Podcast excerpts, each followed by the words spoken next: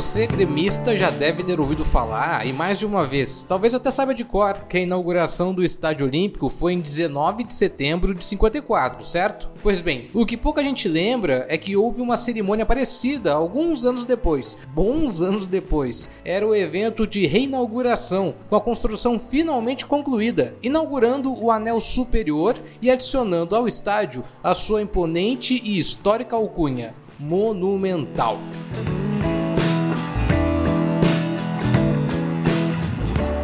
Jogo já era histórico por ser o primeiro da casa reformada, mas haviam outros elementos. O goleiro Leão fazia sua estreia pelo Grêmio, já como capitão. Ao lado dele, com então 17 anos, um guri tinha as primeiras chances no banco, Renato Portaluppi.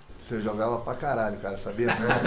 o Vasco, o nosso adversário, tinha como grande nome o centroavante Roberto Dinamite, titular alguns anos antes na Copa de 78. Mas ele não colocou água no chope gremista dessa festa não. Aos 37 do primeiro tempo, Baltazar, o artilheiro de Deus, fez o gol da vitória. Partiu para a bola Gerson. Levantou para a pequena área, subiu para a cabeçada do Mar no segundo pau, não alcançou, desviou de cabeça Léo. Rebote para Jurandir pela ponta. Novo cruzamento. Bola no segundo pau, no lado de lá para Baltazar de cabeça, deu no poste, voltou para Baltazar, tirou gol!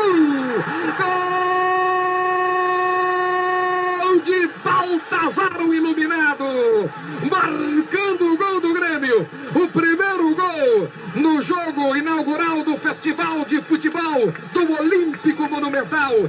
Baltazar, Grêmio 1, Vasco da Gama 0, 36 minutos e meio de partida do primeiro tempo.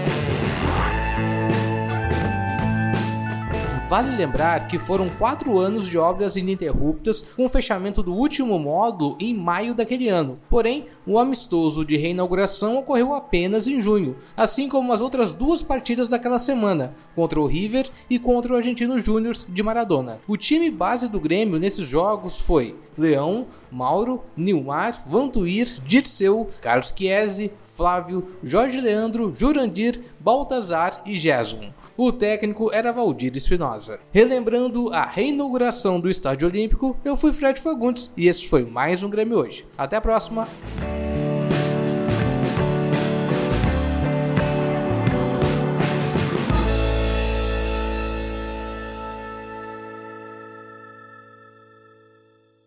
Você está ouvindo uma produção Altia, podcasts criativos.